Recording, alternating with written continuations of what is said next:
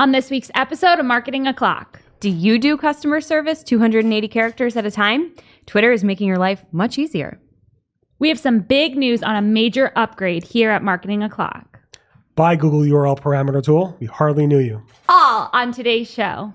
Welcome, you are listening to Marketing O'Clock. Just stay tuned. Digital marketing news, but let's get specific. Digital ads, SEO, and analytics, social media, and more. Pretty much everything that'll make your website perform. With new shows every Friday. We give you the news with sass and puns and definitely hot takes. Thank you for tuning in. You know what time it is. It's officially marketing o'clock. Settle in, sit back, keep it locked. Hey there, I'm Christine Zirnheld, AKA Shep. I'm Jess Budd. And I'm Barry Schwartz. and it's officially Marketing O'Clock. Hello, everybody. Thank you for joining us for another fabulous episode, and this is sure to be truly the best ever. We have to start here by addressing the elephant in the room, the Barry in the room. Barry Schwartz is our new co host. He will be replacing He Who Must Not Be Named. Let's be honest, we've been doing this for 220 weeks. We really just felt we needed to level up our reporting, get some real get a real SEO expert on the blower. We also just wanted to sit next to someone who smelled a little better, to be honest. so Barry's our new co-host, Barry. Thanks for having me. I thought it was time to be done. so- Yes, thank you so much for being here and helping us out. This is so refreshing. We need to know what's new. We need to know what's not new. And we're just really sick of the B team. And we're so excited to have you on here full time. You'll be Hey. joining. oh, oh. What's happening? What's what are you doing here? You've been replaced. You don't you don't What? know? We thought you wanted to be a welder full time or whatever. Uh, all right. See you later, I guess. okay, April Fools. April Fool. Wait, so this is this is really a joke? I thought I was I thought I was getting paid for this. you could stay today. I'm going. Okay, welcome back, everybody. Um, just a little April Fool's joke there. We are so excited to have Barry w- with us here today, and he's recording some content for his stuff here at the Cypress North Studios. But Greg is not leaving us. And by his stuff, do you mean the Rusty Brick, Brick Barry Schwartz Search Engine Roundtable channel on YouTube and Yes. searchengineroundtable.com? which has a new episode dropping today, correct? Friday. Today is Friday. Yes, Yes. it's dropping today. And that's not an April Fool's joke. No, I, I'm not into April Fool's jokes. No offense to April Fool's jokes people. well, you those people. technically are now. Like you just participated in one on pretty big video. I was forced. I thought I was on payroll. So I don't know. Well, thank you so much for being here. How have you been? I'm good. Thanks for having me. It was a great experience. It's an amazing studio. It looks a lot better on camera than it does. I'm joking. It's like actually like a dungeon studio, but it works. Yeah, for us. Greg, Greg won't let me upstairs. They just left, they put me in the dungeon for the two days, and I'm just sitting here. I slept in the corner in this dark room. and you drove up to Buffalo, and we have snow for you. We're really sorry about that. It's okay. It's it's Buffalo. I would expect it. So Yeah. it was not. It was funny because when I was driving, it was like sunny, and then all of a sudden it was like this like swarm of snow flying in my face. Not my face. The car's face. Do cars have faces? No, probably not. And in Cars, the movie, they do. Actually, true. Oh yeah, your favorite film, Greg. Yes. And then it got sunny again. It was like a weird personality disorder type of situation. Well, we're happy to have you here. So Barry will be joining us today. He's going to be covering organic, so the B team can be on social today, and Jess will be back next week. So thanks, Barry, again. All right. All right. And as how we've been starting all of our shows, just spotlighting uh, something from the Ukraine that you can donate to or help out. We saw this from Susan Wenograd, uh, Susan E. Dub on Twitter. He said, she said, have I mentioned I love working with this guy every day? And brings up somebody that works at, at the company uh, that she works at as well, uh, Marpai. And it's Dan Pantello. And he says, as the battle rages in Kiev, where my family still is, I built a new way for us to help afar without picking up guns and he made something called adlegion.com and it just talks about how they're bringing supplies over to the ukraine so it looks like a very um, helpful way that you can help out so appreciate that And one more plug here before we get to the news. We have a new Marketing O'Talk. So we took some time off of Marketing O'Talk, and now we have two episodes in a week, which is pretty crazy. Um, but this week we are sitting down with Menachem Ani and Chris Ridley, and we're talking about Performance Max. It's a really great episode. We're sharing some tips, and we had a lot of fun chatting PMAX with those guys. So please check it out wherever you're listening to this. they were great and you were great too Thank you You had a bunch of fire tips I try. all right and of course i mentioned it before i'm going to mention it again It's like peanut butter and jelly, cereal and milk. It's marketing o'clock and Barry's Friday news show. Subscribe over on YouTube. Make sure to smash the subscribe, ding that bell. It's Rusty Brick, Barry Schwartz, search engine roundtable over on YouTube. And you also can get in podcast form, correct? Yes, you can. Thanks to you and your help getting me an anchor. Um, it's interesting. It used to be just Rusty Brick, and some people couldn't say they, they couldn't follow it. They couldn't find it on YouTube. So I'm like, I'll just stick every keyword in there. And I, I need more keywords. I know. I've accidentally tagged you on Twitter as Barry Schwartz before. I had that one too. I- A I true should- SEO, some might say. yeah, I mean, the old days, it was just nobody used their real names. It was just aliases. Yep. But- Awesome. Okay, so getting into the news here, there was a decent it's kind of slow week for for big news but one of the things that is big news for anybody that does any type of customer service on twitter is that you can now use keyword search in your dms so if you are a company and you're you're getting inundated with messages and you don't have some enterprise level software or even like you're small to medium size it's still a big ordeal to like filter through something. You know, you ship stuff, and we're always asking for addresses and trying to find things. We're like, where it's did this the bane go? of my existence. I know it's it's a ton, but what you can do now is you can do perform that search not just at like a person level. You can go into your DMs and you can do a search just across all of your direct messages historically, which is really nice. Um, I know that PPC Greg was already using it. He I basically said something to him about or something that I didn't run or something, and he went back through all of my DMs and found like Grant Cardone quotes because I'm like, are you a Grant Cardone fan? No. Who is she? he she just says no they just say 10x everything you say like i've got a pro like i'm running one mile and their solution is like run 10 miles or like i've got a hundred thousand dollars in business and like well just go get a million dollars in business it's literally a book that says 10x so i just always tell people to correct the 10x stuff so then he was like responding calling me a sheep and it was just my own words and stuff so That's going to make it a lot easier for people who, you know, those those people on Twitter that like share DMs publicly. oh yeah That's going to be an issue. wow you heard it here first Oh, there's gonna be could- you could go back and find problematic DMs from like 2015. Yes. oh Yikes. Wow. Um, have you ever thought about a career in social? All right. And then one of the examples that they showed, though, in the GIF that was shared was somebody searching their DMs for restaurant. And I was like, do people actually search for a restaurant? And like one of the, the back and forth exchanges said, thanks for the LA restaurant rec. I said, you're going to say, do you ever? And then another one's like, had to run some errands first, but I'll be at the restaurant soon.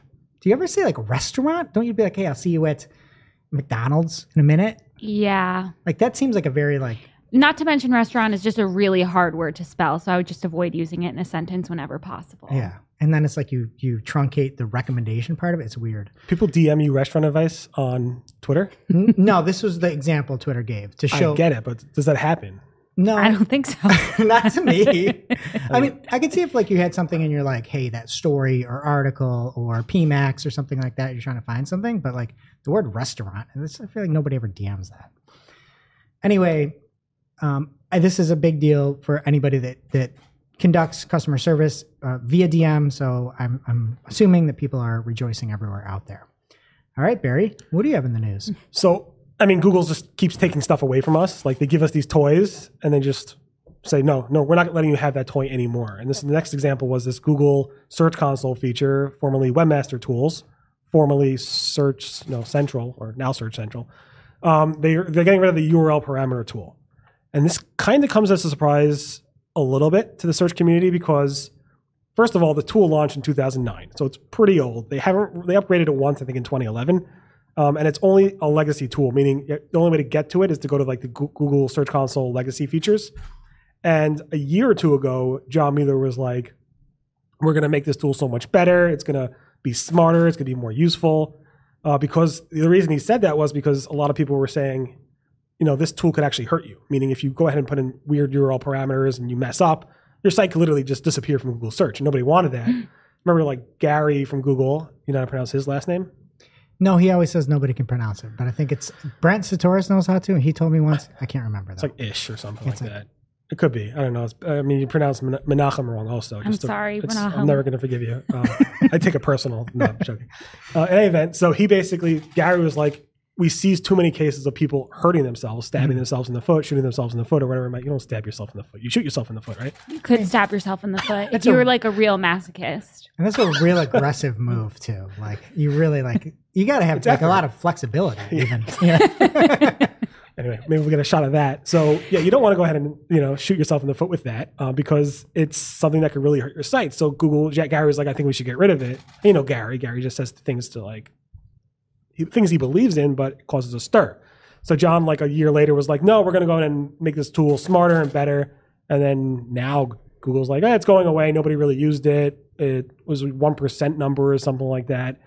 Um, like basically Google said here, over the years, Google became much better at guessing which parameters are useful on a site and which are plainly put useless. In fact, only about 1% of parameter configurations currently specified in the URL parameter tool are useful for crawling. Due to the low value of the tool of tool in both for Google and Google Search Console users, we're deprecating the URL parameters tool in a month. So people are like, are you going to keep those that tool in like what we the parameters we put in the tool existing? And like Mhm. Google's like, no, because if you can't have any way to remove them, how can we do that? We're just going to ignore them. So a lot of people are scratching their heads. What's going to happen? Truth is, it's probably better off this way in the long run. I think Glenn Gabe, BFF of the show, right? 2019. 2019. um, I think he was like, yeah, it's probably better off to get rid of it. And I, I do agree with that. But if you knew what you were doing with the tool, it's probably not. But Mhm. I would think most people who thought they knew what they're doing with the tool didn't really know what they're doing with the tool and they probably messed up. So it's going away. Nothing you should do outside of just maybe take screenshots of those parameters, keep an archive of what you have set up there, and then obviously annotate, not in GA4 because you can't do annotations in GA4. Can you? Mm-mm, No not, yet- not yet, at least. annotate to make sure you have that documented because on April 26th, it is going to be turned off and then all hell's going to break loose. Oh, no.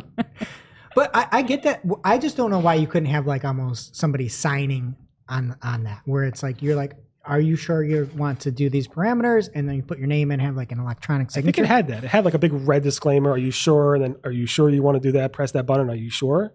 I've seen that recently with like disavow files where people are putting in the, the the weirdest disavows, and it's like, what are you even doing? And so I get it. It's you just have to like keep people from harming themselves with these Like, tools. You don't want people stabbing themselves. in the feet. There'll be not what bloody you want. feet everywhere. Now it's time for this week's Take of the Week.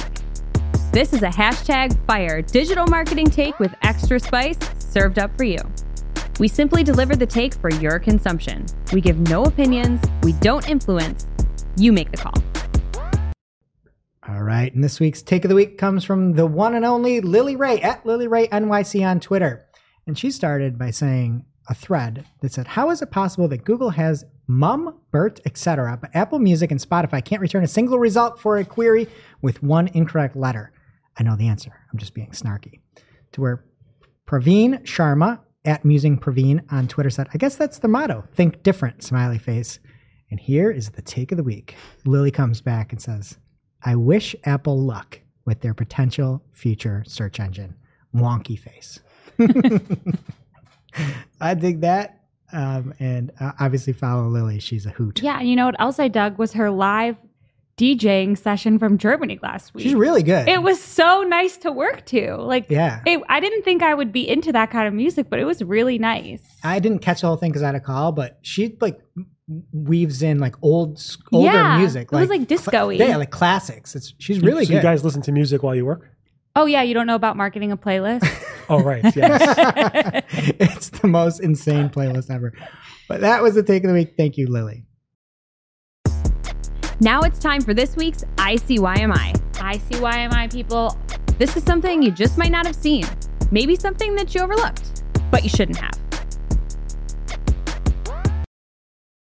ICYMI people, Brian Porter at J Brian Porter on Twitter is here for us with an ICYMI slash humble brag slash tip. So he says, We are Amazon's number one drinkware supplier. In 2022, we will sell over 4 million tumblers and water bottles. Over the past few years, we have spent over 10 million on Amazon ads. This month, our budget went to zero, and he has a thread about their change of heart with Amazon advertising. So, the big realization he says Mike Beckham, SM, that's a Twitter handle, made a key insight. advertising profitability was inflated by ads not driving sales. In other words, organic customers were using ads to shop when they were going to purchase anyway. These were specific problems. And then he also said a problem was that Amazon shows ad on product pages. So people were flipping back and forth between their products, just thinking they were doing organically, probably, but they were clicking on ads. And that was a big driver of cost as well. So he talks about more problems with their strategy with Amazon advertising and how um, they're handling it now, including just letting people bid on their brand name. And he just like really doesn't care because um, they were spending so much on their brand name before and it just makes more sense for them.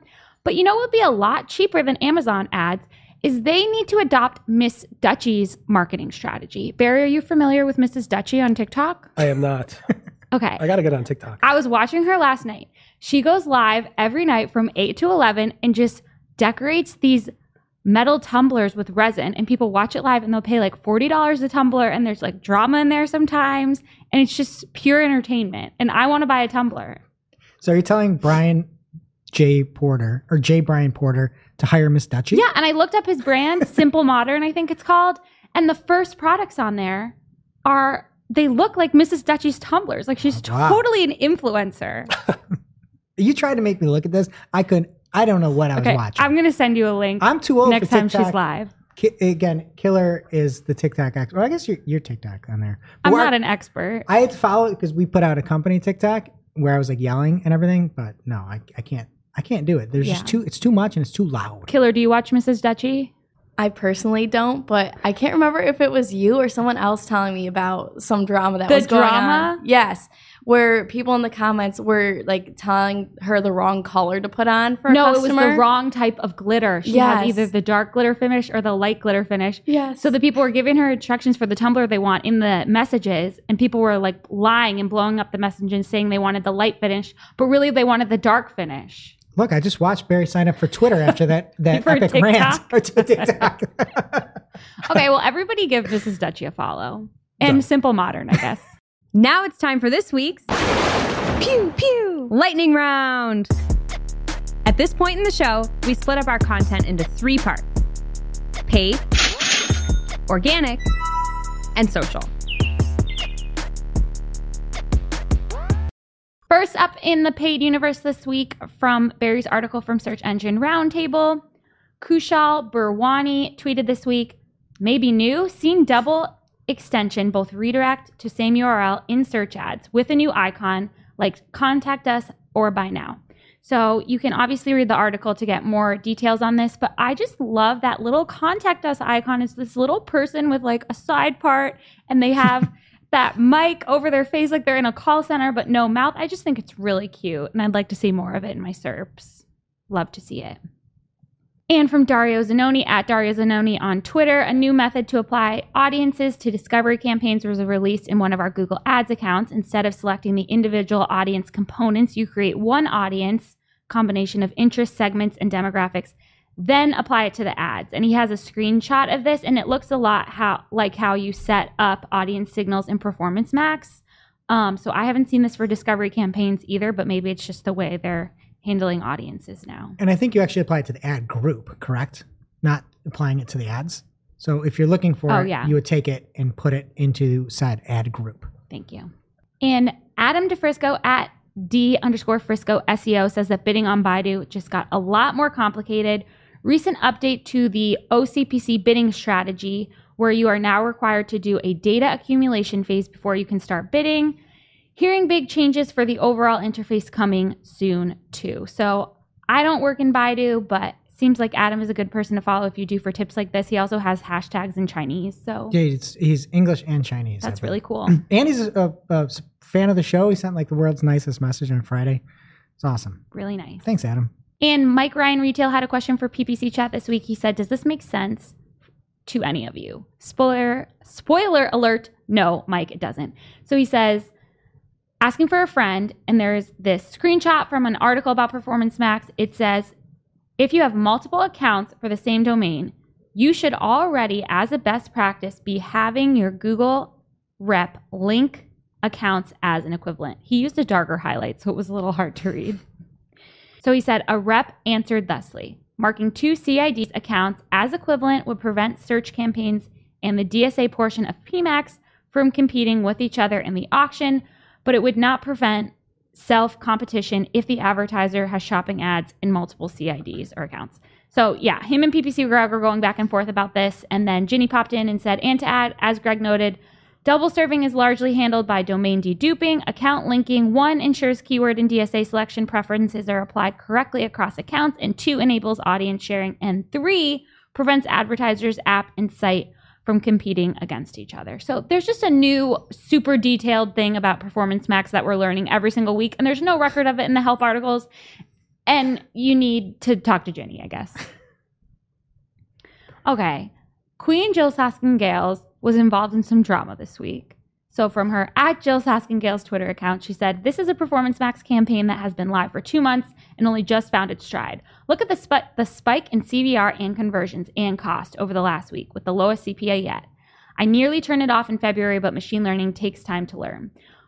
Okay, so this has a conversion rate of 4.76, a CPA of $20. Oh, and a cost of almost 20 grand in 2 months before it got its stride. Is what she's saying. That's a long time and a lot of money. a lot of people were like, "This is crazy." Jyll Saskin Gales, like, "What?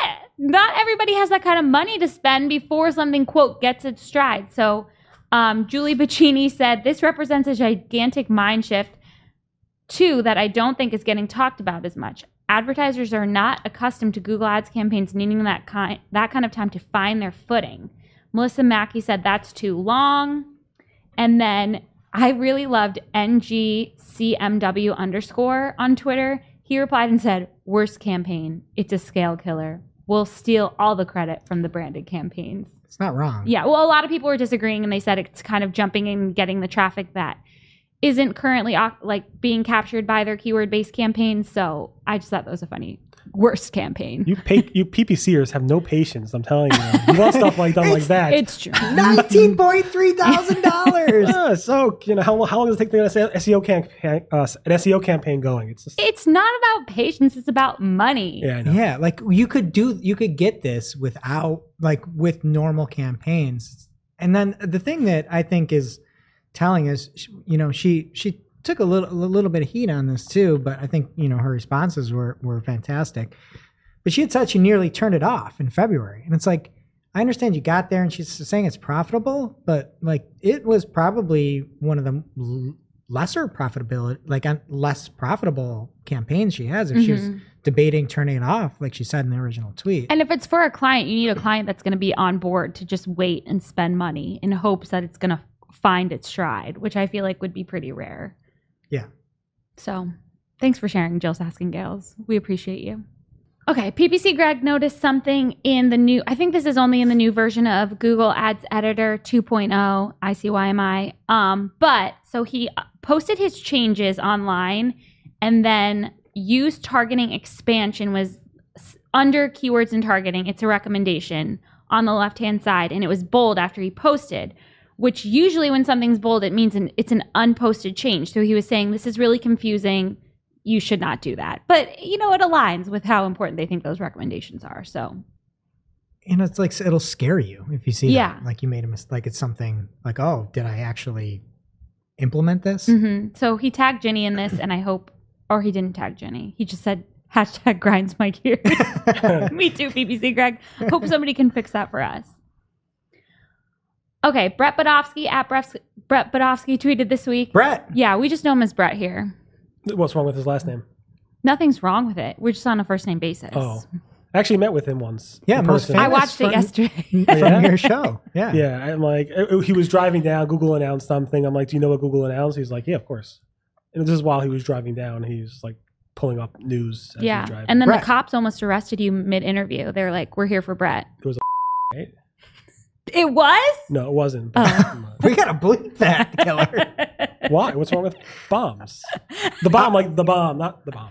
oh like the hot sauce gotcha Okay, so he noticed a little Microsoft Ads update yesterday. I noticed it too. Um, but I don't have a record of the old version like he does where I'm able to tweet it. That's awesome. So Ashwin at the Copy Trail on Twitter replied and said, You're like a PPC version of Rusty Brick. Are you honored by this comparison? Sure. Like people like you're you know how people always like "It- I've got an idea. It's like it's like Uber but for breakfast cereal or something. Like you're the you're the the, the Uber of digital It, it's it's it's a lot of undertaking to keep track of. I can't tell you while I'm sitting here how many people ask me, "Is this new? Like, is this feature new?" And I'm like, "I'll, I'll Google my site and I'll see if it's new for you." well, and then Greg replied and said, Rusty Brett.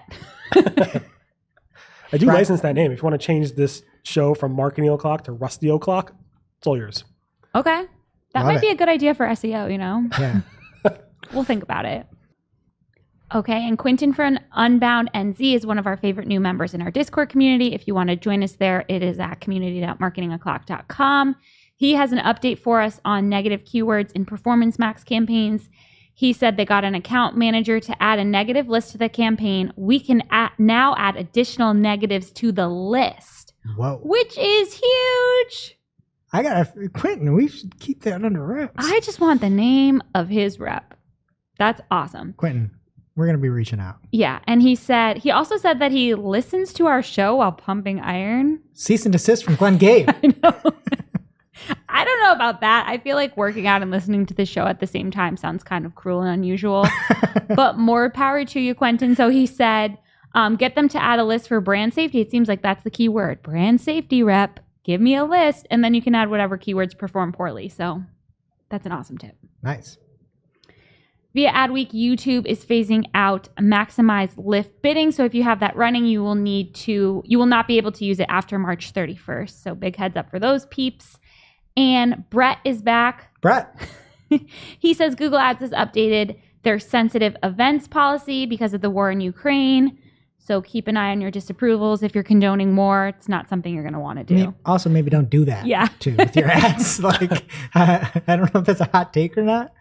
I'm, I'm just waiting for when Google like mistakenly thinks you're condoning war for some reason and your ads are disapproved. For Yeah, that that's reason. what's going to be scary. Like based on how they disapprove things in the fa- in the past, I feel like you do need to keep an eye on your disapprovals to make sure your ad about like Miss Dutchy tumblers isn't disapproved for condoning war. Yeah. Just be careful. And PPC Greg, on a related note, let us know that TikTok completely paused all ads in Russia and Ukraine this week. Taylor Holiday, moving on to some social ads news, noticed in his Meta Ads account. Is that what we're calling it? Meta Ads? I don't know Sure. there's Oculus placement showing up. I don't think he actually has any running, like there's no impressions, but it's listed there. So it seems like it might be coming. Something to keep an eye on. Have you guys used Oculus at all? No, have you? No, but I think the show should be VR. That sounds Yeah, terrifying. I heard there's a new show coming out with Alex Honnold, I believe, the person from Free Solo, who climbs without ropes, and you put the Oculus on, and you're him climbing on the rocks, looking around with no ropes. No. So I was like, I never really thought it like Oculus would be cool, and then until then, and I'm like, you know what? All I would do is just start sweating out of my palms. yeah, that sounds like a good idea if you accidentally ingested poison or something and just needed to make yourself throw up. right. I mean, Why that's would deep anyone cut. want to do that? I don't know. The per- I think the purpose behind the filming of that is more around most people like there's a you, on the camera you're focused in on one place and that's what mm-hmm. you're forced to focus on. But if you could always have other actors that are behind the scenes, not really behind the scenes, but they're reacting to people, you just see the people who are reacting to the actual actor. That makes sense. So like I'm talking and Greg's checking email to be able to like focus on, on Greg while he's checking email while I'm talking. I'm just I don't Way to call him out. I'm doing the same thing. It's all good. yeah, I'm not an Oculus. I'm I like the real world. I don't know. I do too, but I wanted to kind of want to see that movie. I just feel like there's going to be a horror movie where you're like in the metaverse and then something scary is happening to you in real life and you like don't know because you're in the metaverse. Is that already a movie? million dollar idea. Yeah, you like you accompany the movie. So you see when somebody's starting it on, and then like it's a horror movie, and like you come in and like I like that. yeah, The And I think we're of better off nightmares. in the metaverse than in a real life. I, I think. You're probably right. I- yeah, or like in the movie, like like it's like falls off the wall, and you know, you just start shaking the chair of the person. That's scary. good stuff. And David Herrmann is doing the Lord's work for us again from his at Herrmann Digital Twitter account with some tips for us. So he says, have a clear winning TikTok ad that dies out. Yes, we all do. So do this pause the ad for seven days, duplicate it into a new ad set, and test it again against new landing pages or product detail pages. New learnings equal new wins. It worked time and time again. Okay, so there he's coming with this like uplifting, great tip. Beat your winning ad. Then he gets a little sad a few days later. I'm kind of worried about David Herrmann. He says, I really hope I'm wrong. I feel we are at an inflection point in paid social. Every ad looks the same and feels the same. Nothing stands out anymore when scrolling. Sure, it's still working, but it feels like everything is following the same script. As a creative, this concerns me. So, yeah, I guess those tips go together. Like, if something's winning, test something out. Just because it's winning doesn't mean you can't beat it. Thanks, David. Okay, Jason Kint. You may remember we talked about this a few years ago, but Meta is being sued for inflating um, projected reach for ads and the lawsuit is moving forward. Um, he said the court certified to rule. The court ruled to certify the class in lawsuit alleging Facebook sold ads based on inflated potential to reach and then fraudulently covered it up. So then he goes through the lawsuit and highlights some important points. Um, and he's one point he highlights is Court also notes Facebook doesn't dispute it originally described the inflated potential reach as people, despite it representing accounts, many of which were duplicate, fake, etc., etc., etc. So this is a whole mess. Seems like Facebook is going to be in trouble. He also makes a point to say that he is not calling them Meta. He's calling them Facebook. So he's really fired up. I hate these email these court documents that highlight emails because it make you can make them look so bad. Mm. Now, I think Facebook is evil, Meta's evil, whatever. but at the same time, like you read things and you be like, well, you can make that read really bad out of context, and you don't know fully what the context is, even if you're in a thread, Yeah. because they're having like phone conversations and then shooting off emails and then phone conversations. So I, I, I hate when people just like highlight these like email threads and then say this is horrible because it could be interpreted totally differently. I feel like that's like the whole justice system. Yes. it's like a big problem. That's what lawyers do. Even what you just talked about, like they said, people, like it could have been a mistake. Like, I, sure, they should have said accounts, but that's like somebody copywriter could have just said this people instead of accounts. So, Yeah. I, I totally get that. All I know is I'm really glad Jason read the lawsuit for me so I didn't have to because it's just dense. At Jason underscore Kint. Yeah, give it a Twitter. follow. He has the whole thread in there with important parts from the article, so look it up. And a new study from NC State says that Facebook's interest targeting is inaccurate around 30% of the time, so not great. Um, another note from Discord, Sam Kesich says, oh, wait. He, it's, It's the about same the article. study. It's about the study. Sorry, I have so much news this week. He says, I don't doubt this because I've seen recommendations or ads similar to the examples they share, but a sample size of 146 is pretty small. But uh, 30% isn't great. How can that get published? It's 146 people. I've seen worse. You've seen worse. Like, how is this major news? Like, that's that. I don't know. When's the last time you've seen less than 146 people in a study? Um, that's, we get tons of stuff sent to us, tons of stuff sent to Search Engine Land, Mhm. and a lot of these studies are like you know 50 people, 100 people. It's just weak, and we don't cover it. So I mean, this is this is really weak. too. And when you don't have a lot of people, you're not going to put that in the headline, like sample size of Yeah. five. I get you. True. Like usually, like smaller sample size are more detailed questions. This is like basic. yeah. Thanks, Sam. And that is it for paid. What's happening in organic, Barry? nothing. See ya. Well, then make some news. All right, let's make some news on organic. Um, and I apologize if this is like a little bit different than the Great Greg, but we'll we'll try our best. AKA the B team. First up from Brody Clark at Brody SEO. That's how you guys do it, right? Yep. He's highlighting how Google is now showing web stories by default on page one on the mobile in the on the mobile results in the US. He sampled like some a couple screenshots showing this for like keywords like SEO and SEO tools. Anything SEO in the keyword t- t- uh, you know phrase is super super competitive, and it's super interesting to see this because now this could be a strategy that SEOs go, go ahead and abuse, where they like if I want to rank for something super competitive, I make a web story, and now I'm ranking for it in the first page results. So what you're going to see soon, everybody gleaming onto this in the SEO community, saying I want to rank number one for what type of drugs are you on now? Um, Coffee. okay, yeah, caffeine. caffeine. Whatever drug it might be, the most expensive drug out there, and you kind of make these web stories, and we're going to go ahead and do what we do to everything in this SEO world. abuse it and manipulate it until Google takes it away from us. So I'm expecting that to. I the question is, how long is this going to last? That's that's the big question. Hopefully, longer than the whole concept around AMP. Yeah. That, that got dark. It's just instantly to us abusing it. And it, it, Barry, you're not wrong. Like that's what's gonna happen, you know?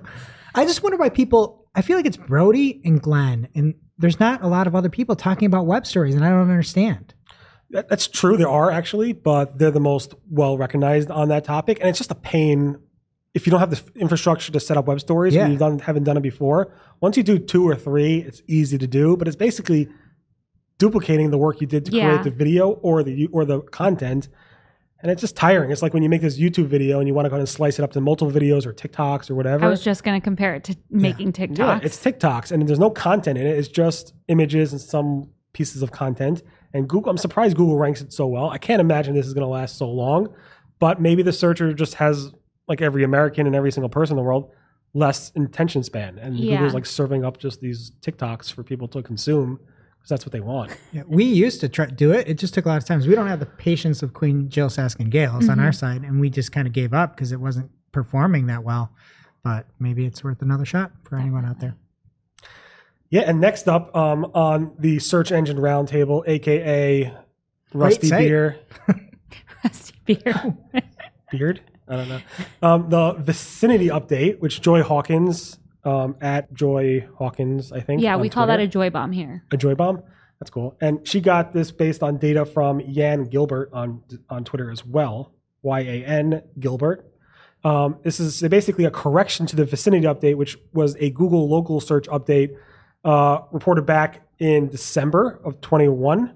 Um, Google actually later confirmed these updates. I hate when Google, Google used to like have these updates and like I'll be like be like, there's an update going on. You'll do your charts with Greg and or Barry charts Barry, right? Barry's charts with Greg. Barry charts. Okay. But this year we could do Barry's charts with Barry if there's any coming. That's super meta. um, in any event, so Google confirmed it like two weeks later, saying, "Yeah, you're right," or a month later, saying, "You're, yeah, you're right." There was an update, and and Joy named it the vicinity update because it was kind of how Google ranks stuff based on how local and uh, how close those those uh, search results to you, those businesses were to you. And Joy wrote on uh, her local search forums and on Twitter, happy to say that we're seeing corrections to some of the overkill that the vicinity update had on businesses that have keyword rich business names. We were seeing patterns before the businesses with the keyword rich business names were being filtered out if there were several businesses in the market that had similar names. Uh, Yan Gilbert discovered this. Thankfully, that seems to have been reversed. And she shows some cool GIFs of the changes from December to um, this uh, March of this year, showing how the rankings have changed um, less so in, in a better way. They're very happy about it. I think she uses a tool called Whitespark, um, and also BrightLocal's tool, which tracks the visibility changes in local search, shows significant changes around March 23rd. Um, so if you didn't notice any changes with your local traffic, either you're looking at Google Business Profiles or your Google Analytics 4, 5, or 6 version, um, you will probably relate that to the vicinity update correction, which Google has not confirmed. But I don't think Joy has asked uh, Danny Sullivan to confirm that yet. You guys Maybe do a lot you of need local? to ask. Should I ask right now, live? Do you have his phone number? I Is do it have his one phone eight hundred number. Danny? I have Yeah. his phone. Should I call him right now on the show? Is that- is that pushing it too that? um, and what what are your thoughts? That Whitespark there, as a fellow chart head, what do you think about that Whitespark chart? I think it's very pretty. I agree. I agree. I like the colors. Unbelievable. I wish we had more charts there so we could do a full on comparison, but maybe we'll get to that a little bit later. He, they did say that the Whitespark people said, I think it's, what's his name? Darren Shaw? Darren Shaw. Yeah. So he basically said on Twitter that they do have on the roadmap far out to make a public tool so we can look at it publicly without having to pay them money. So nobody likes to pay money for anything. Cool. And next up, um, we had a search update in terms of the design of the Google search results. So Friday afternoon, probably around 4 p.m., a Google rep emailed me saying, We got some news for you. I say yay, and they sent it over. It's basically a more visual search design. So I wrote about it on Search Engine Land on Friday, where basically Google's giving a more visual design the mobile results in the US. So if you do a search for things like watches on mobile, um, or searches for other keywords that maybe dri- drive like more visual things like hand tattoos. You have a hand tattoo? No, no tattoos. Not yet. Or game room designs. Google's going to show you like this grid effect, showing you side by side images of um, different articles, which kind of look like web stories to me when you look at them. But when you click on them, they're actual articles. And I, of course, like, all right, how does Google Search Console handle this reporting? Are they saying these are all position one results? Or is the one on the left position one, the one on the right position two? And I think anything in this box or set of boxes could be two, four, 10 um, results could all be position one in Google Search Console. So it's very important when you're looking at your data to say, why am I getting this spike in search traffic? To actually look at how people might see that both on desktop and mobile, do all the filtering, so you can actually see how this is actually impacting you, especially if you might fall into this more visually design type of query type of thing where you're looking up tattoos or or game rooms and stuff like that. I actually had a good idea for tattoos for like a full sleeve. I'm always like, I kind of want tattoos, but I can't really figure anything out that I'd want forever. And I told Jess this, but I thought like a full sleeve of like how to tie different knots. So like if I'm ever like out in the wilderness or something, I'd be like, oh, that's how you do a stevedore or like a bowline or something like that. It's pretty hard to look at your own arm. I guess.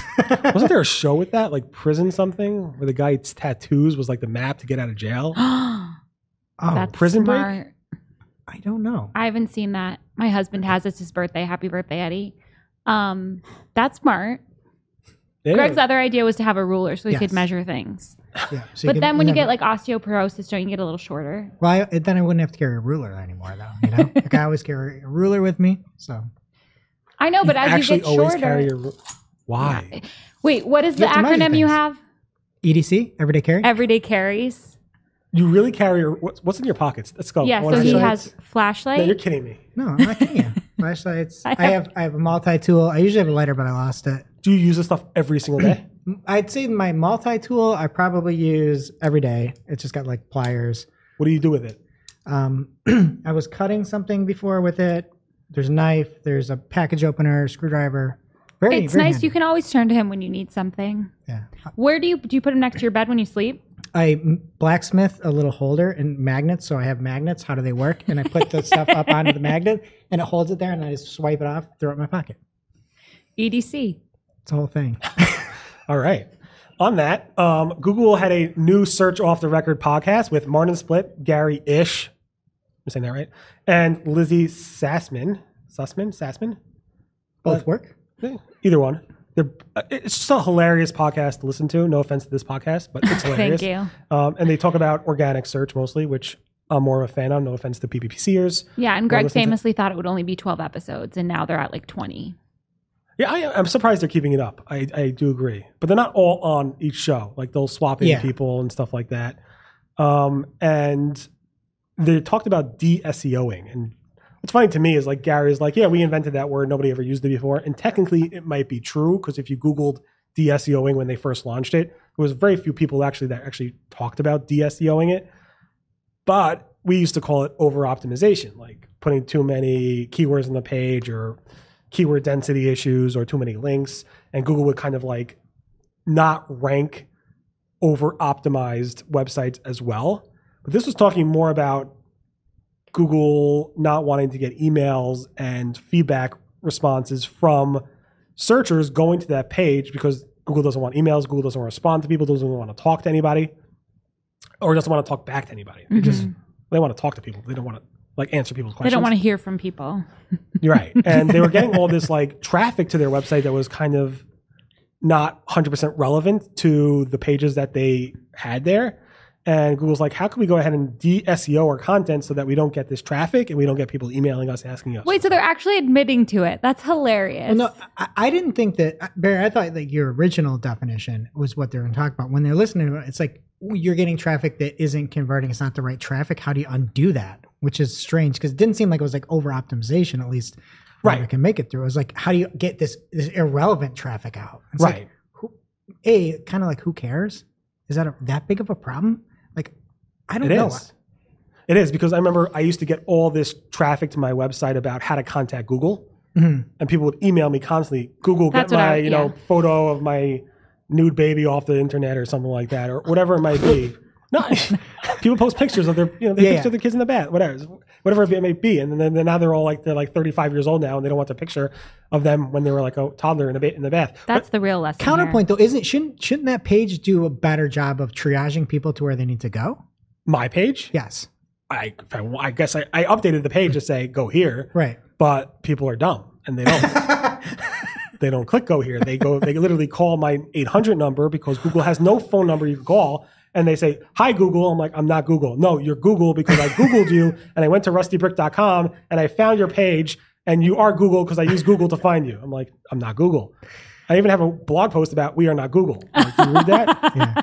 So that's what they're talking about. They just don't want to, there's nothing they could do because, Yeah, but for a business, be very, very careful. Is my only thing with this. Like, if if you're getting something wild and crazy that that doesn't relate at all, for for sure, go for it. But don't try to like de-SEO stuff just is not like the best converting traffic. If it's if it's that, for sure, get rid of it. Right. Like I, I just worry that people aren't because people hear something and then go wildly like the opposite direction. And, and the personalities on that show are like, yeah, and not all the personalities, but especially Gary. He's like, he doesn't want to be bothered with stuff that he can't deal with. And it makes sense. But like you said, like if you could, if you're a real marketer, you could probably figure out how to tr- drive that traffic into some type of conversion, either affiliate link to some third party site or d- make installing malware on their computer. wow. no, I'm just joking. You should have just posted Danny's phone number on that there page. you go. Uh, I should have. Um, that would have been fun. I think I also have John's phone number, John Mueller, so maybe he would be helpful. He's more patient with people than than maybe somebody like Danny. But what what the big thing here is, it's very interesting to see what they did here because they have also a blog post about when they relaunched Google Webmaster tools and so forth to the Google Search Central, and they really consolidated a lot of content, which drove a tremendous amount of more, tr- a lot more traffic to their website overall. So it's not like they lost a lot of traffic; they lost a lot of irrelevant traffic and drove a lot of significant traffic, which may have hurt publishers like us who produce content on that topic because now they're the we're linking to the source, and now they're finally getting that traffic. Um, but they're not answering questions, which means I'm answering less people asking me to help them with their Google problems. and didn't didn't Gary say in the podcast that he doesn't have access to some tools for internal stuff? that was the other interesting part was that he mentioned that he does have access. It's like he could go ahead and do whatever he wants in the back end of Google and look up stuff like people's DA scores. Just joking, Google does not use DA. um, but he said he can't do that. Well, technically he can, but he doesn't do that because he has to be on the same level playing field as every SEO. They can't use internal SEO tools or g- internal Google tools that the public doesn't have access to to go ahead and try to rank their content better. Wow. Okay, and let, let's cut the mics here. Um, do you do you, so so we're not recording. Do you think Gary actually uses those tools for Google? We're Domains? not recording. No, we're recording. we're totally recording. He wouldn't go at it. He didn't have to say that though. Why would he lie? Just a joke. Yeah. Um. So it's yeah. He didn't have to say that, and I think he. I think they do it out of the perspective of trying to put their themselves in the same position as SEOs, so they know what we're going through as SEOs, which is kind of why I started like a new blog. From I just recently started a new blog just to get that experience of how does a new blogger start from scratch. Obviously, I did it with uh, Search Engine Roundtable. I did it with Search Engine Land when we first started that site. Um, I've done many new websites, but I'm like, I want a new new blog, a new topic, nothing about SEO, um, and it really gives you a perspective that you didn't have prior. So it's useful. Oh, do you mean lucidinsider.com? Point all that DA to that site. um, anyway, um, that's for another podcast and some other site. Um, and then, Greg, you fed me this new story from Lawrence Chase with Chassis Chassis from Maine. from Maine Yeah. at L Chassis. 707 On marketing. And uh, Lawrence found that um, basically said, just saw this for the first time in Google Merchant Center today. Looks like you can fix issues right in the tool. But remember to update your feed as well. And he basically shows a screenshot of the ability to go ahead and say, hide this fix this suggestion and view this fix suggestion. And when you make the fix, you can then go ahead and hit apply and then say you fix the issue. And that would somehow communicate to Google that you fixed the issue and they should refetch the feed and validate it again, which is cool. I like how Google's tools, they do this with Search Console. I don't know if they do this in Google Ads, but basically a way to say we fixed the issue, reprocess it, and they'll go ahead and reprocess and let you let you know if the issue is resolved or not. Also, Google has announced the new Trusted Store badge. This comes way of the Google blog, but actually we spotted this a few months ago or a month ago uh, when Google kind of fed out this information around the Google Shopping Experience scorecard, which I think you guys covered here. Yep. I spotted that back then via Menachem Thank you. Ami, Ani. Just cut that into the beginning when I said his name Nobody wrong. wants to hear on a podcast people going, "Ugh," it's not a good sound. But I found it from him back in February 22nd, which is pretty cool. And then Google um, basically is basically a way for you to feed Google to say how great my customer service is as a as a business. Am I doing returns on time and a bunch of different metrics around how fast you deliver, which kind of made me scratch my head. Like, what if you feed Google information that's not legit? I think I think you guys spoke about that on your show. Any event, now they finally released it. Initially, it was supposed to be like the, some of the rewards for having great customer experience and and to do well with the shopping experience scorecard was to basically basically get higher shopping rankings in Google search. Mm. Google didn't go with that, at least not yet, and they just launched this new trusted store badge. Um, there's a little screenshot of that, which you're going to place somewhere over here. Um, and it's cool. It has a little trusted sto- a store, which supposedly increases click through rate, and you'll get a lot more traffic to your website, and you'll make a billion dollars so that you go ahead and buy more tools for your pockets to put stuff in. I'm excited. I need, I need a little new pry bar. That's my next thing. And also, they came out with these new Merchant Center insight reports, which give you basically more details around how to keep customers, uh, you know, growing your business and so forth. One of the things is about new reports that show merchants the total traffic, impressions, conversion rates of their free listings, helping them make the decisions about future ones in the future. So they used to have all this great reporting for just the ones who paid. All you PPCers get great reports. and the SEOs get nothing. But they actually gave us something here with this Merchant Center stuff and a nice little badge to make us a little happy. Nice. Um, I haven't seen the badge in the wild in the wild yet, but maybe you have. Um, okay, so next up, uh, via Greg Finn at Greg Finn on Twitter, um, he shared this information about how sessions are identified in GA4. Um, it's pretty interesting because everybody's scratching their heads. GA4 is out. You have to go in and switch to it, and nobody's like, "I don't want to switch to it," but you have to do it. And actually, Search Engine Land just released a study on are people going to switch or not, and I think people said yes, but we'll get into that later. Uh, and it basically uh, talks about how a session um, is initiated when a user either opens up. Basically, what how it works is a user opens up the app. I, I, I spoke with um, who's your data person here again? Sarah. Sarah. Sarah. Apologize about the name. And a lot of people don't know this, but again, the reason everything in the help documentation around GA4 starts with app is because it all started. All GA4 is Firebase. It is Firebase based on apps. So everything starts with app in the help. So the way a session is first initiated is if you open up the app in the foreground, or if you have a website and you uh, somebody views a page or a screen and so forth. Uh, and previously, the se- uh, session would be uh, basically time you out after inactivity. But by default, the session here ends after 30 minutes of user inactivity. Um, the docs also say that there is no limit to how long the session can last. How Google actually counts those sessions are pretty interesting. The sessions are counted in Google Analytics 4 property may be lower than the sessions counted in the Universal Analytics property, which we've all seen when you go to the uh, GA4. It's usually that session graph is a lot lower. Um, this is because GA4 does not create a new session when a campaign source changes mid-session, while Universal Analytics does create a new session under that circumstance for every single uh, campaign source change. Um, if the session crosses a day uh, day boundary, like starts from 11:55 p.m. and ends at 12:05 a.m., it is considered a single session, though it is counted for this for one uh, each for one each day. Um, so it's it's pretty interesting to see how that all works. Um, and then the, this his help document goes into more things around how um, they made a change to the session IDs back in October 2021.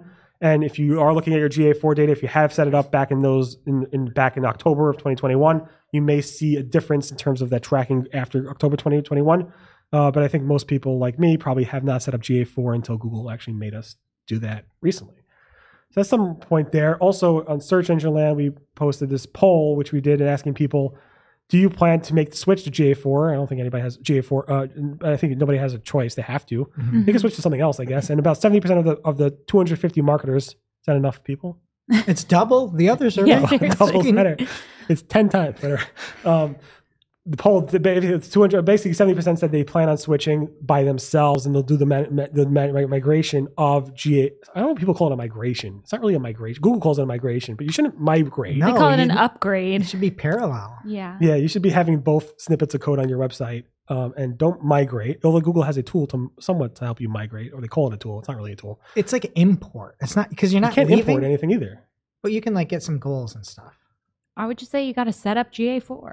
Yeah, set up. Just stick that code on there and um, make sure it sticks. And for those 12% in the study from Search Engine Land that are exploring other analytics platforms, I know I talk about it relentlessly here, but good. Go explore things, but you should still keep GA4 on. There are so many benefits. And if somebody's telling you to get rid of it, please don't. Like it will help you down the road when you need to turn ads on. for sure. Um, and then on YouTube TV at YouTube TV um, via Greg Finn, best uh, BFF of the friend of the show, uh, we it says we know 5.0 5.1 audio is important to many of you, so we wanted to share an update. We're currently testing 5.1 audio on Google TV, Android TV, and Roku. And if everything runs smoothly, we can expect 5.1 audio to launch on those devices next. That's huge. Like that, they need to get like get off, off of the computer and into like people's recreation Mhm. and having a better audio experience, especially when you're like renting movies and, and seeing these videos that are so well produced um, across the board. Like, yeah, have good audio, and people have surround sound systems, and like you'll have more people watching YouTube. Why wouldn't you do and that? let people close the app and still play.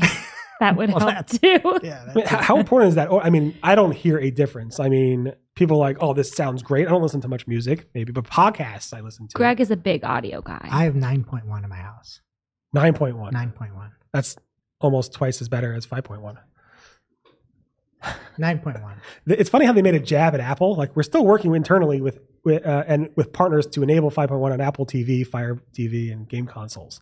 Although Apple TV, I mean, it's not really working with Apple TV. They don't make their TVs. They can't. They have their own like surround sound type of solution. I forget what they call it, but they're they're very into their sound on the new MacBooks, on the the new displays, the studio, and so forth. So it's interesting to see them take a, a jab there. But I'm not sure how important audio quality is unless you're a big audio guy. I think I'm seven point one. So I guess I'm not a big audio person. I don't even know what I have. You are a big audio person. Matt's a bigger audio person here. Yeah, you guys both hear things that I never hear. It's really bad. I hear the water. Can we get a mic up there? and the last story I have here for the organics news is Spotify has put their Podz acquisition to test with a new discovery feature for finding new podcasts. So Spotify acquired this company for a lot of money, almost $50 million.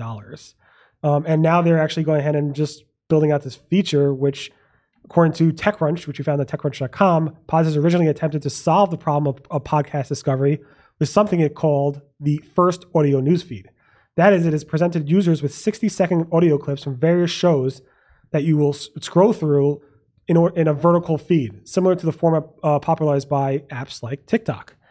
Um, what made the, uh, the company's technology interesting, according to this article, is that it didn't rely on podcast creators to produce their own clips or for its feed. Instead, it uses what's called machine learning model that has been trained on some 100,000 hours of audio to help automate automatically select clips to showcase.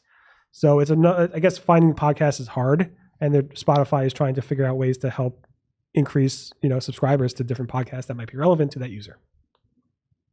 That sounds like it could be great because I don't want to cut anything up. But also, what if they picked like a stupid clip? We're mostly stupid clips, Yeah, so it'd be that's pretty true. easy for us. And that's it with organic. All right, and heading on to the social section here from social media today. Twitter Spaces is testing new analytics, and this is a pretty big deal. You know, one of the things I think that Twitter Spaces, you know, arguably not even arguably, it's the leader in live audio now. They've sort of surpassed Clubhouse. I forgot the name of Clubhouse yesterday. I was like talking about it. I was like, what was it called before Twitter Spaces? I know Hillary Quinn still uses it. That's all I know. But what Twitter Spaces does, you can look and there's a little, uh, it looks like a little chart, Barry, you know, a little chart there when you look at your spaces. And if you open it up, you can see things like the number of live uh, follower, live listeners, the number of replays of the space, which is really cool. Um, the co-host, the number of speakers, the duration. So these are all things that are really going to help creators to hopefully monetize right down the road, and then be more embedded in spaces. Um, and I, I just think this is a huge win for Twitter and doing something you know unique, right? Like you're you're building this these tools out on Spaces. I do like the Twitter analytics. I do like what they're doing. I just the whole super followers thing is is weird. Thanks for super following me and giving me three bucks a month. I You appreciate bet. that. Um, but it's weird. Like, why would people pay for that? I don't get it. I mean, maybe the support. but- See, I get the Twitter, I get the super follows. I the Twitter blue, I just for the life of me, that doesn't make any sense. Just make your platform really, really good and have more people use it and make more money. Um, but what are your thoughts on super follows? So it's hard for me because I share everything for free. Mhm. I'm not in the model of like sharing stuff for money um, ever. And I'm like, what could I share that I wouldn't share for free? So I guess sometimes I share like news before I write it. Um, You could share your recipes, butter on bread. yeah, I Ooh. could do recipes. I don't People have been craving that. Do you remember the infamous butter on bread? Oh, that, butter remember that. sandwich? Yes, that's a good one. but that wouldn't get so many likes if I just share it with just. I mean, Greg would like it, but We were obsessed here with it. It The is butter- pretty. The butter sandwich. I'm like, I'm hungry. I look in the fridge, it's like some butter, some like bread, bread in the other side. I'm like, how can I? We should put another picture of that, but it just still wouldn't spread.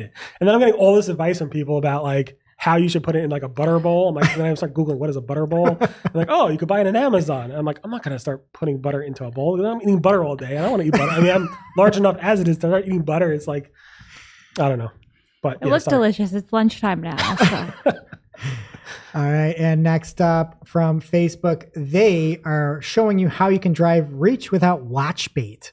It's totally a problem that they made themselves Yes. for the record. yeah. But they say we see the use of watch bait in our video ecosystem, which includes using tactics like withholding key information, sensationalizing content, or misleading viewers. It's just like a whole bunch of things. They're like, hey, don't put his reaction was priceless, or and then his girlfriend did this. Um, so again, it's it's pretty basic stuff here, but it's funny that they're finally now being like, don't use watch bait when that's like how they built everything is Mhm. clickbait and sensationalism, and you know all that. That sounds like a baity title to me.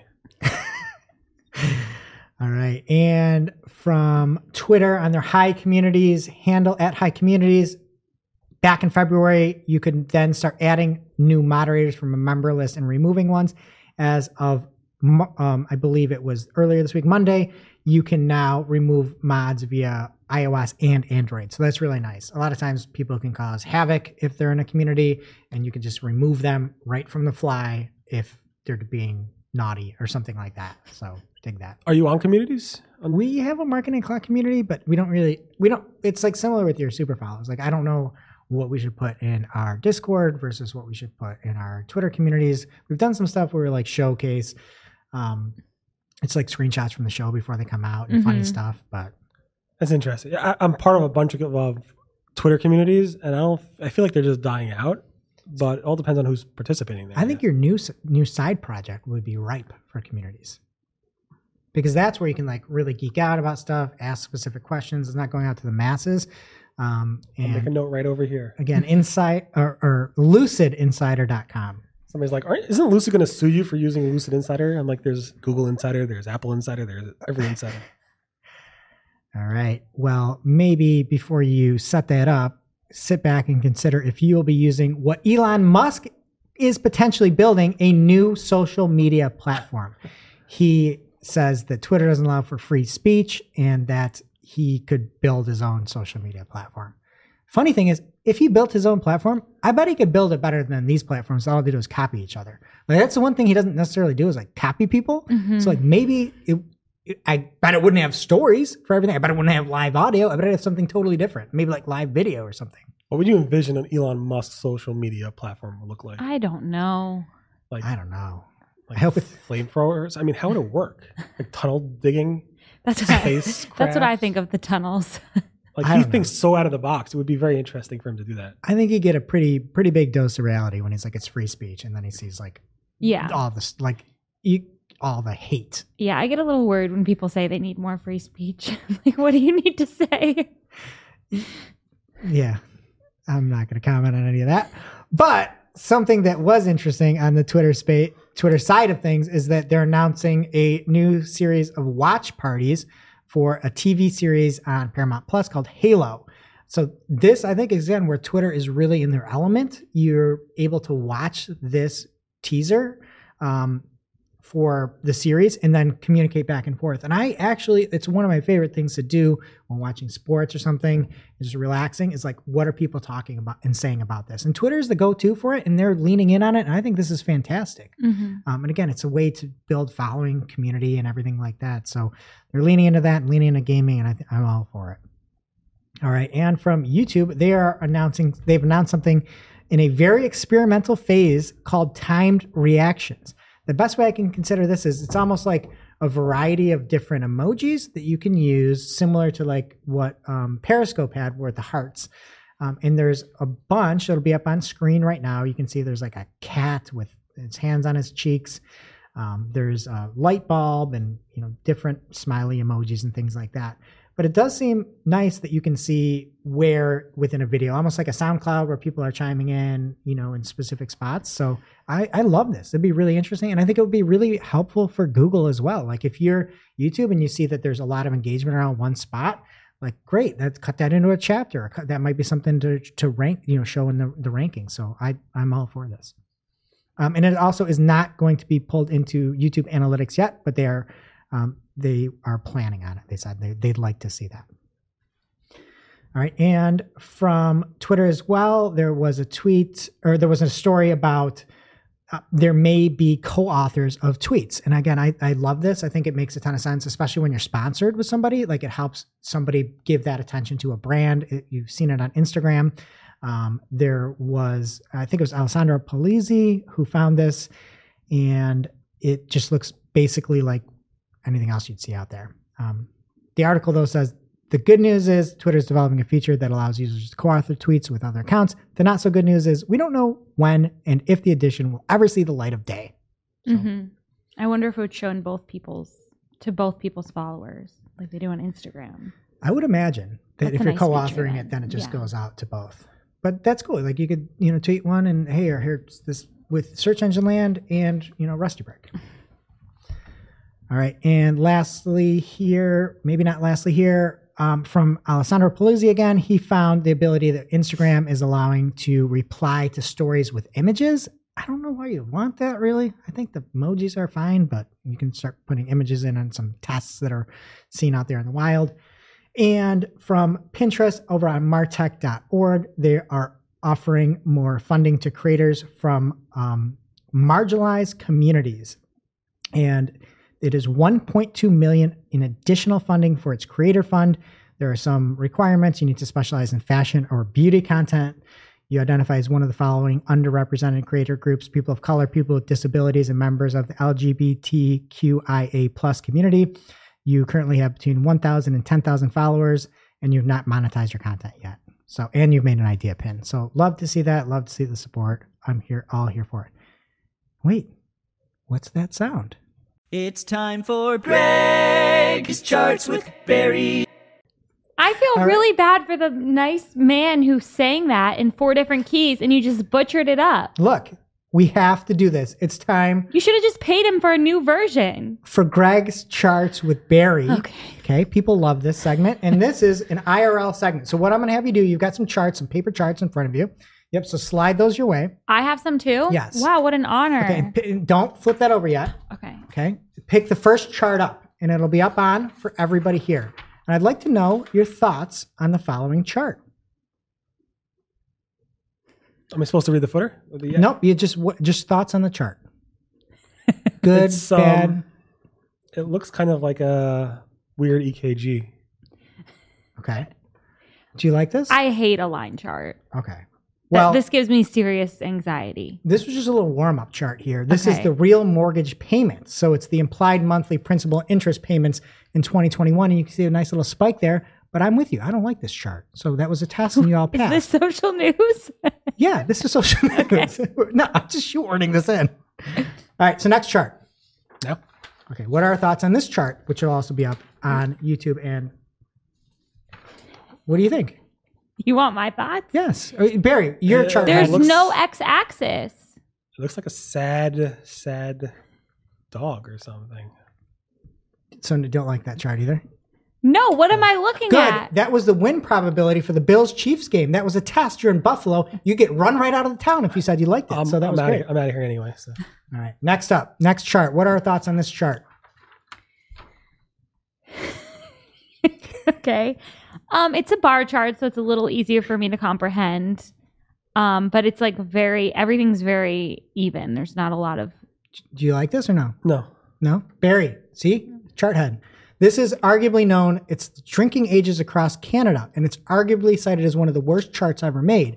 There's decimals here, there's no decimals on there, and everything's 19. It's So like- did you Google worst charts ever made? Just I just have like a little little file, like a Okay. little tickler file, so in case this ever comes out, you know, we ever find ourselves in this situation. Okay, next chart. Uh, What, what is this? What, what are you doing to us? It's ch- it's Greg's charts with Barry. Okay, but these are not. These are. Do they get better? Th- yes, the, every it, it escalates.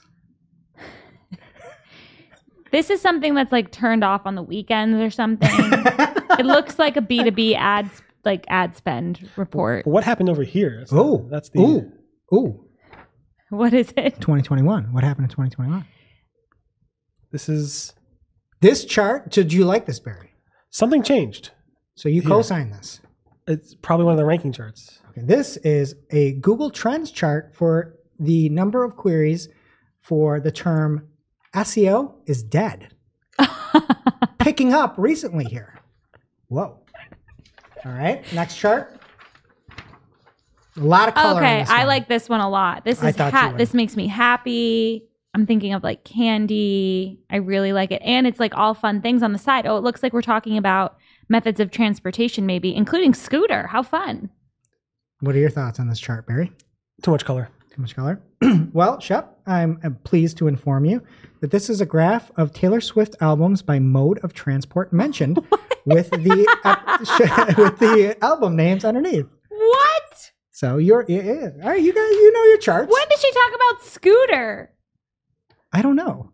I've never listened to a song of hers. Okay, I need to fact check this. Okay. All right, and finally here, last chart. What do you think about this chart? Oh man, it's climbing. This looks like something COVID related. Oh, I had it upside down. it's still climbing upside down though. I like the chart. Okay. It's not not so much color. It has some type of pattern. is doing something. Uh, but then there's these weird like declines, which might be just a missing Yeah. piece of data. You you are so good at this. Like we we should have a chart podcast where you just break down charts. We were ta- I was talking about that. Somebody does a podcast on. You did fuzzy animals. Somebody does fuzzy animals. No, somebody was in your office had a radio show about fuzzy animals. Who? I don't know. You got to ask around fuzzy animals, and I'm ask like around. reminding me of Sheldon's on Big Bang Theory. His fun with flags. We could do fun with. Was with it charts. Mark? Did you hear about this show today? Yes, today, but it wasn't Mark. Nicole. Somebody who worked at a radio did a radio thing like as an oh, intern. Oh, there's Nicole. There's Nicole. Okay.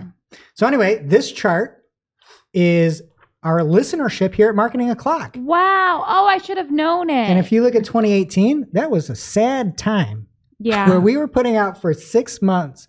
Basically, we were getting 20 listens a week. We were at high was like 80 a month, and you know now we're Where's the data from?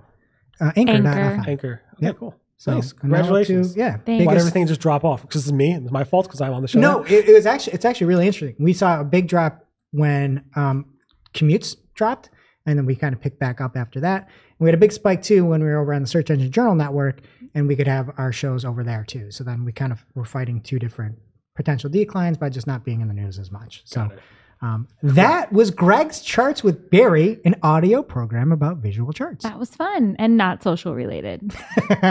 and lastly, here we'll leave you on some social news from Delta One on Twitter. Walter Bloomberg says OnlyFans has held talks with multiple blank check companies or SPACs about merger to take it public from Axios. Shep, your thoughts. No, thank you. All right, and that was social. Okay, now into segment segment. First up here, we have a segment called Anu President because Anu was elected president of the Paid Search Association this week, and it was a really, really close race, but somehow she won. Just kidding. It was unanimous. Congratulations, How could it Anu. not be unanimous with Anu? so exciting. We love you, Congrats. Anu. Congrats. All right, and I've got a new segment here called "For You, I Would Cross the Line. I would waste my time. I would lose my mind." Something I just made up. You ever heard of that before? Just finish the story and then Okay. It's good. something. It's from mm-hmm. Krista Doyle. She's actually a marketer over at Twitter, and she has a side project, Taylor Swift podcast. She says, in, in- Holy Swift. do you listen to the show? I don't like it. Oh, we're gonna tag her in this. No. okay, take that out. nope, that's staying in. All right, but Krista has the Holy Swift Pod, and when Wordle came out, she came up with one game that you do like, Taylordle. Taylordle. And they ran out of five letter words and then they expanded to more letters. Okay, but anyway, she says her podcast numbers before the um, Taylordle came out, this game that helped bring en- engaged Taylor Swift users in, she'd have 800 plus um, monthly, 8,000 plus monthly podcast downloads, which is right about where we are now on the top of that chart. After she says she, the Taylordle launched, she's now up to 18,000 listens, um, you know, in, in a month. So nearly doubled or over doubled. Yeah, awesome. And I really respect you including Taylor in today's episode. And I really respect you looking up the lyrics to Don't Blame Me, which is an amazing song, but I have about a million better titles. So I'm just going to run through them really fast. End game, Make Stupid Games Win Real Prizes.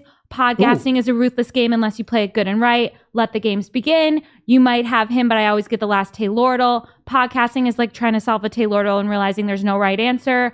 You keep the downloads, he keeps the Taylordle. You heard the rumors from Inez. You can't believe a Taylordle she says. Back when we were card sharks playing Taylordle, I've come too far to let some name dropping sleaze tell me what are my Taylordles worth. Wow. That took me about two minutes, by if the way. anybody doubts her fandom of Taylor Swift, I hope that you've been disproved. I have nothing to add. I apologize. All right. And DTCia is another new segment here, and it's from Sean Frank at Sean Ecom. Says the DTC bear market is here. Ridge has gone from eight figures in rev in Q1 2020, or has done eight figures in rev in t- Q1 2020. We spent millions and millions in paid media this quarter. I think my team is literally the number one team in ecom. I think our business is a top 10 durable brand, and it was still hard as heck this quarter. And goes on to answer some questions. But it seems like a lot of these D2C companies are really starting to struggle post um, stimulus checks, post you know COVID. It seems like things are are getting to be a little bit harder. So if you're in D2C, you know there's others there with you. All right, and finally here we've got our final segment called John Too Soon. Stephen Wilhite, the creator of the GIF, has oh my God. died. And I just want to extend my sincere condolences. GIFs has brought so much joy into my life and in- into many others. Um, and again, I think that that GIF versus GIF debate will go on and rage for a long time. And people say a lot of times, like, you know, like you're truly gone, like once people stop talking about you. Stephen is They never going to never be gone. gonna No. yeah. And if only there was like a, a, a statement or something from him to like solve this, it would have really been nice. But the only thing that we have from him is it's pronounced GIF, not GIF. So we'll never know Okay. how to actually pronounce that the correct way. you remember like at Search Land we used to like do the daily like who's writing what via email? Yes, Not and on we use Slack? Rusty Budget as well. Right. But I used to respond to like using GIFs back in the day. I used to copy GIFs and put them in the email and send it before Slack. Remember that? And it used to Yes. bug Matt McGee so much. Yeah, he he hated like. GIFs. He's like, it's disrespectful, it's insulting. I'm like, no, it's fun. And I just want to say, Matt, I was right. I also remember like the one of my favorite things is when Search Engine Land was turning comments off and you were you just talked about how much you love comments on Search Engine Roundtable and you go over there and there's like a lot of great comments, but then there's also like a cesspool Oh, of people that would comment. just trolls beyond troll and SEO level trolls. It was great. I mean, people like threatening to kill me and like do whatever, like the worst things to you. And I just, I just love it. I don't know why, but I live for trolls. And that brings us to our real life segment, straight out of our accounts and into your ear holes. It's time for Working Hard or Hardly Working, where we talk about what's going on in our IRL work, good, bad, or otherwise. Okay, for me this week, I am really enjoying because I finally um, restarted and updated Google Ads Editor 2.0, and um, the Performance Max cam- campaigns are now compatible in there, and you can remove your audience signals from your asset group and change them in there, and I like that a lot. So appreciate it. Nice. So something working hard for me. I know that with Slack you can make your own categories and and then you can put different different channels within those categories. I didn't know that you could put emojis in with the category name. So I went through and like if I have client included, I've got like a zipper mouth. So I know like what that is. If it's marketing clock, I've got our icon there. So if you do have a lot of different channels in Slack, I just now use those emojis. It just makes me so happy. Very cute. Anything working hard for you or hardly working? I working? didn't think about this before. I beforehand. know. Sorry, we didn't warn you. um, okay, so what's working? So I obviously spent like six hours driving here.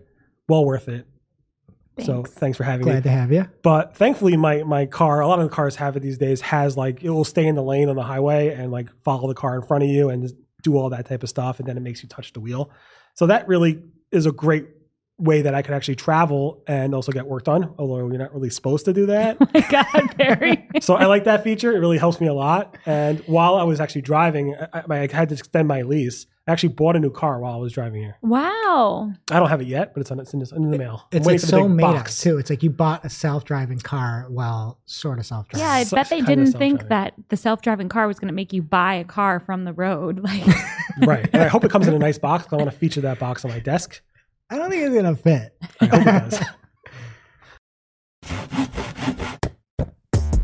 And now for this week's cool tool.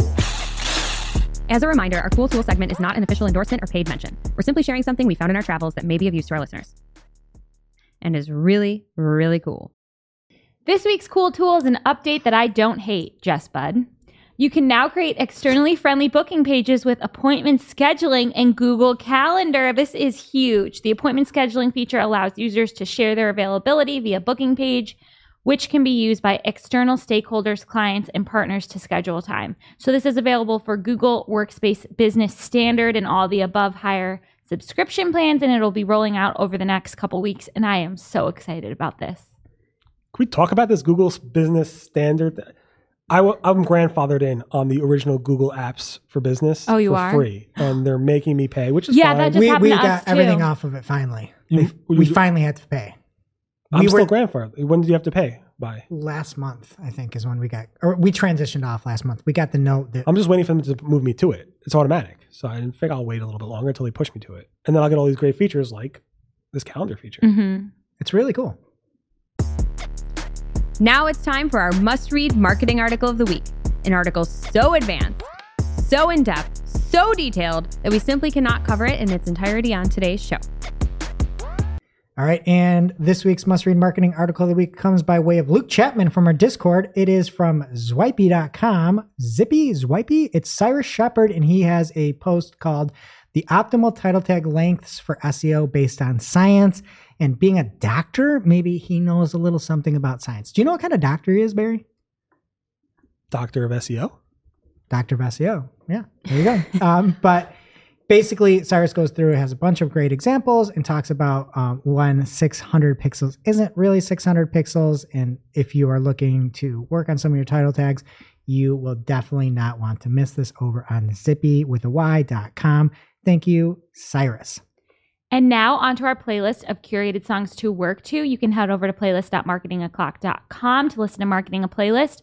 What are you adding this week, Greg? I'm adding mansions with a Z, and it's a million miles away. Shout out to PPC Greg. Okay, and I am adding From Both Sides Now by Emilia Jones from the official movie soundtrack for Coda, which I finally saw the real version, if anyone was wondering, and it was one of the best movies I watched this year. Did Patrick Stewart win for leading man? Unfortunately, no. Okay. Barry, do you have a song you want to add? I, I get. I don't really listen to songs ever, or Because you're working in the car. because I'm working in the car, and my commute is like ten minutes. I figure I'll catch up on the real news, not the SEO news. Any event, but I'm a big uh, Neil Young fanish person, so maybe old man because I'm getting older. okay, nice. Yeah. We'll add it. All right, that does it for today's show. if we can add it on Spotify. Please make sure you follow Barry Schwartz. There's going to be Shep, me, Jess, a whole bunch of other folks, Nicole, who you hear on the show. Catch those interviews. Follow along YouTube. Search for Rusty Brick, Barry Schwartz, Search Engine Roundtable. Any of those will get you where you need to go. Thanks for listening, and we'll see you next week. Thanks for listening to Marketing O'Clock. If you're looking for more information on today's topics, head over to marketingoclock.com slash newsletter to receive every single article we covered. We share the news as it breaks in our Discord community. Head over to community.marketingoclock.com to join. Welcome to this week's Shooting the Heck. We're after our famous Friday news show. We don't talk about marketing anymore. We just Shoot the hack. and Greg has prepared some trivia for us today. Correct? Yes, because Okay. today's April Fool's Day, I have April Fool's trivia for everybody. So if you want to ring in and answer, you need to just state your name. Okay. Okay. All right. So first off, Okay. in the trivia, and I need to keep score here. and is Killer playing? Yes. Killer's Yeah. playing. Okay. Her camera isn't working. We just yell out our name.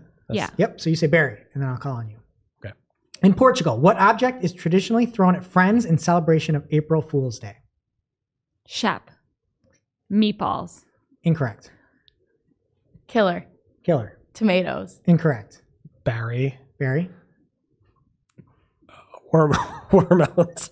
Watermelons. Incorrect. It was flour. That would hurt. flour. Flour. Okay.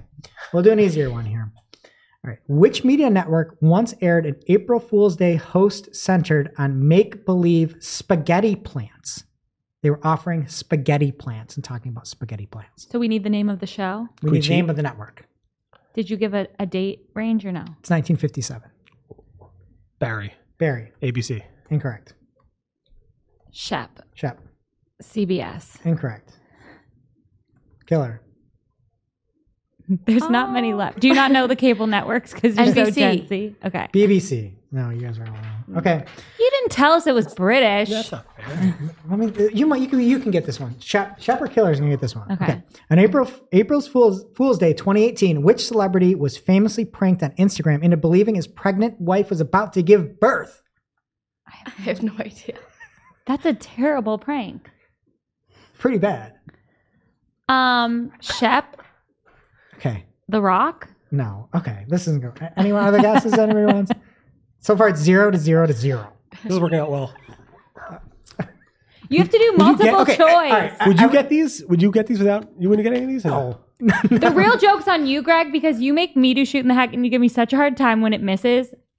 Joke's on you. Oh, this is gonna be entertaining. Okay. It was Ray J. All right. So Ray J. Oh, come on. That is a terrible prank. All right. Okay, well, let's talk about another one somebody here should get. Which American city has an actual parade on April Fool's Day? Okay. Shep. Shep. Is it Topeka? No, it's not Topeka. I know they read didn't they rename Topeka to Google one year and that was the big prank, so I thought it was them. Do you remember that? No. Nobody's going there still. All right. Any any other cities?